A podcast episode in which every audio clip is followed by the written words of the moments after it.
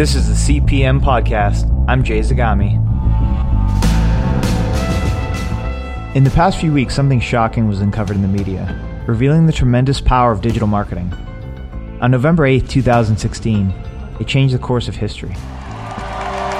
Right now, a historic moment. Uh, we can now project the winner of the presidential race. CNN projects Donald Trump wins the presidency.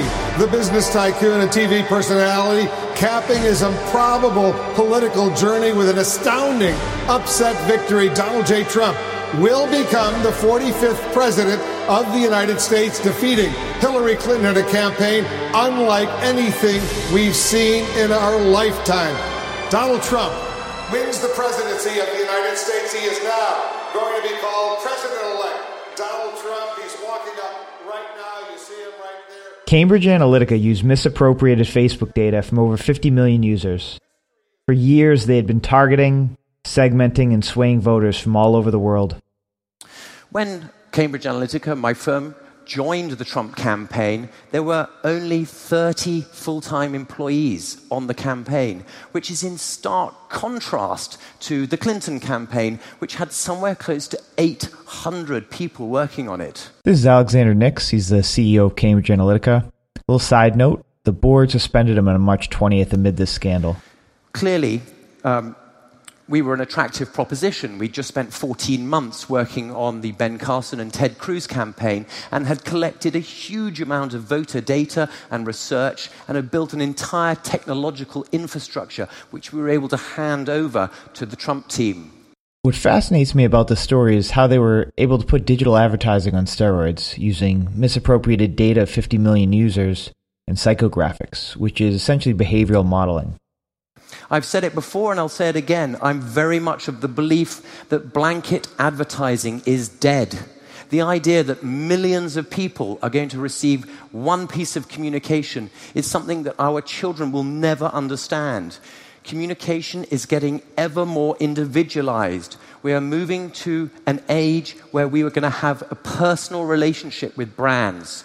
So, whether they communicate with you through mail, email, text, they're going to be writing to you as individuals, such that a husband and a wife in the same household can receive different communications, even if they're from the same company and on the same product. Essentially, the pitch was that we were going to combine micro-targeting, which had existed in politics, which was, you know, in part my background, but bring bring on boards um, a new a new construct, new constructs from psychology, so that we wouldn't just be targeting you as a voter, we'd be targeting you as a personality. This is Christopher Wylie. He was the whistleblower on this case, but he was also the data scientist who set up Cambridge Analytica. Yeah, so we would know we would know what kinds of messaging you would be susceptible to, including the framing of it, the topics, the contents, the tone, whether it's scary or not, that kind of thing. So, what you would be susceptible to, and, and where you're going to consume that. And then, how many times do we need to touch you with that in order to change how you, how you think about something? Segmenting and targeting audiences isn't anything new. Marketing agencies have been doing this for decades. What makes this different is how they use psychology namely what's known as the Big Five personality test, to model users and with user data from Facebook, know with great precision how you are going to vote, the chances you could be swayed, and behaviorally, what message would resonate with you to push you towards a Trump vote. Conscientious people are diligent, industrious, and orderly. This is Jordan Peterson. He's a Canadian clinical psychologist and professor of psychology at the University of Toronto.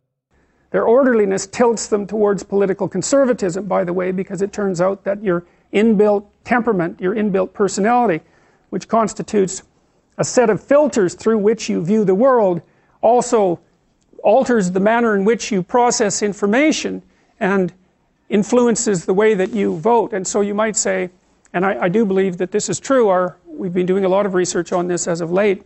The more accurate a measure you take of someone's political beliefs, the more you find that personality is what's predicting them. An understanding of personality is key because it is personality that informs decision making, and clearly your decisions uh, will drive the way that you vote or which products and services that you purchase. So at Cambridge, we've rolled out a very long form quantitative instrument to probe the underlying traits that make up your personality. We use the cutting edge in experimental psychology. This is the OCEAN five factor personality model. OCEAN being an acronym for O, openness, how open you are to new experiences. Conscientiousness, how much you care about order and habits and planning in your life. Extroversion, how socially minded you are. Agreeableness, whether you tend to put uh, your needs ahead of society and community or vice versa. And finally, neuroticism, a measurement of how much you tend to worry. I want to take a step back here and explain how Cambridge Analytica was able to model Facebook users with this personality test. In 2014, Cambridge Analytica hired Dr. Alexander Kogan. He's a lecturer and researcher at Cambridge University in the psychology department, and he's got a background in cognitive and behavioral neuroscience. Kogan built a Facebook app for CA that paid Facebook users to take a survey which allowed Cambridge Analytica to profile their personality using the Big Five test.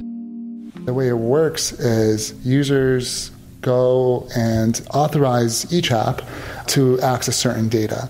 So things are very public about you, such as your name, age, and gender, and then certain things that maybe just your friends can see, such as your page likes, your wall posts, and your pictures.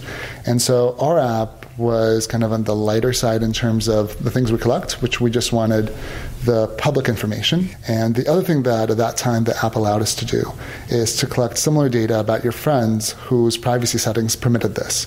And so we would also get name, age, gender, location of your friends. I got really interested in trying to understand how we could model human behavior through social media because there's residue of who we are and everything we do. And here we had lots of little behaviors that we could use to try to understand a little bit more about who you are and a bit more nuanced. So the focus uh, of the project was on Americans, and the idea was to collect data and to make predictions or best guesses, really, about how they would answer certain surveys, and in particular, personality surveys. For the app, we took the terms of service that they wrote and to make sure it was all commercial in nature. We changed the name, the logo, things like that. And then we recruited I think around 200,000 people through a survey company called Qualtrics. Each person was paid to do the survey and to authorize the app. And each person was presented with specific data we were going to try to collect, and also terms of service that SCL had drafted for us that detailed exactly the commercial terms of the project. When he mentions SCL, that's a shell corporation Cambridge Analytica set up to do business with Dr. Alexander Kogan. Dr. Kogan paid 200,000 Facebook users to take this personality test, which allowed them to accurately predict other users' personality traits by the information shared on Facebook, including what items were liked. Next, because they also had access to all of your friends' data, which took them from 200,000 Americans to 50 million Americans, they had their demographic or factual data, behavioral data, what you like, and attitudinal data, which explains your worldview. But today we can use big data to understand exactly what messages each specific group within a target audience need to hear way before the creative process is even started in addition to having you know data scientists and psychologists and strategists they also have an entire team of you know creatives designers videographers photographers. They then create that content. That gets then sent to a targeting team which then you know injects it into the internet. Websites will be created blogs will be created whatever it is that we think this target profile will be receptive to we will create content on the internet for them to find. So CA has developed target personas and created content in the form of Facebook posts, microsites, blog articles, etc., to attract and engage viewers who they believe to be swing voters. Now that they're putting out all this content, they begin to monitor the analytical data and pull users to get geo targeted data on where and when to deploy resources. What sort of things did we provide to the campaign? Well, these weekly polls provided a very powerful insight into tracking the electorate. This was particularly relevant when uh, incidents took place that needed uh, responding to. A particularly good example might be the hot mic incident, where Trump's uh, locker room banter was broadcast nationally. What we were able to tell the campaign is that whilst in some states his ratings plummeted, in others they actually increased. This allowed the campaign to allocate resources in a very targeted way.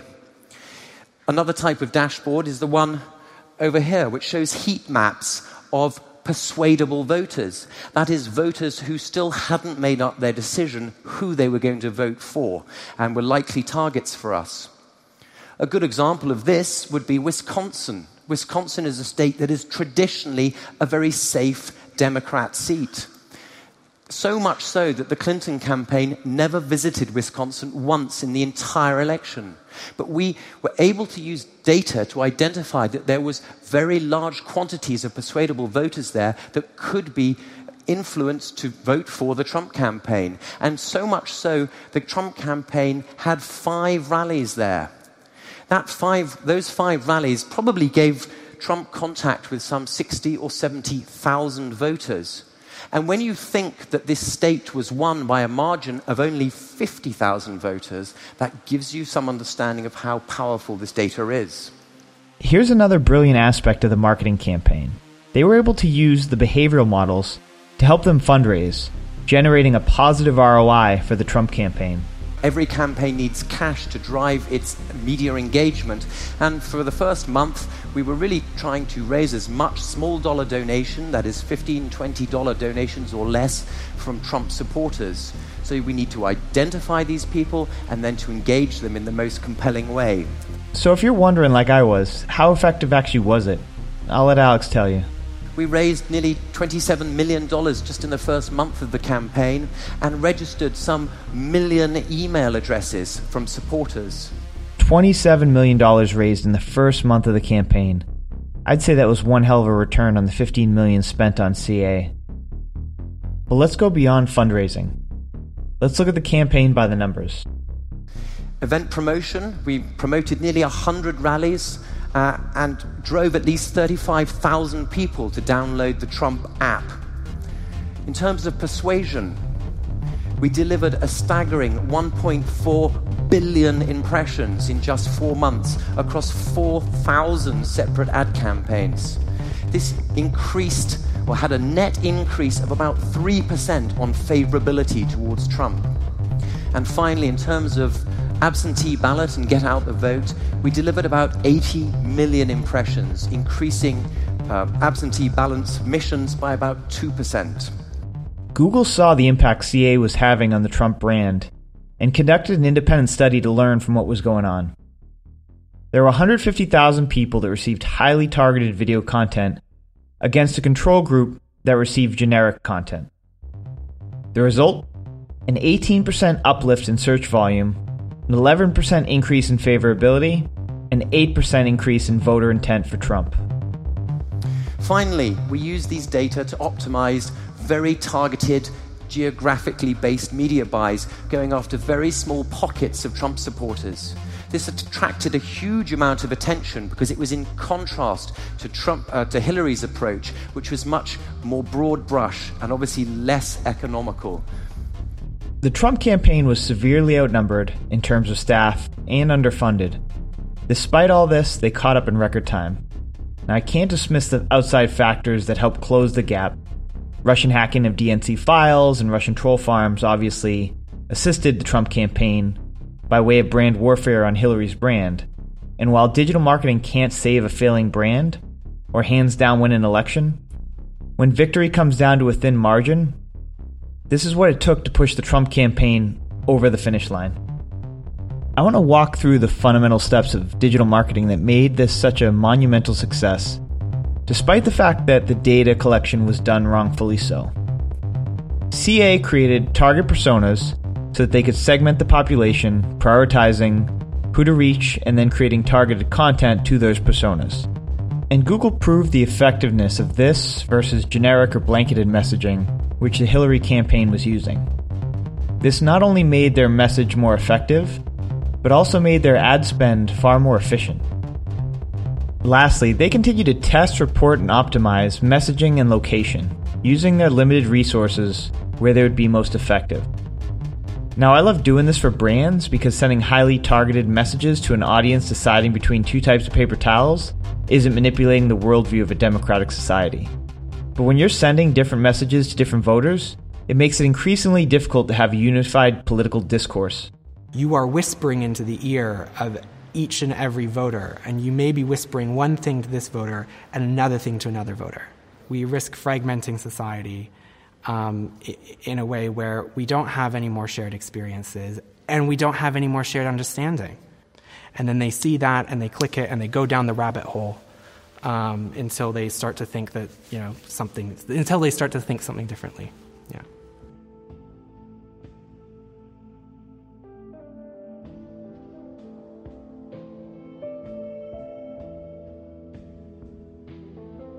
I want to thank everyone for listening. And if you haven't already, please subscribe so you can listen to our upcoming episodes. If you're enjoying the show and like to message me, I'll include a link to my Twitter page and LinkedIn profile in the show notes.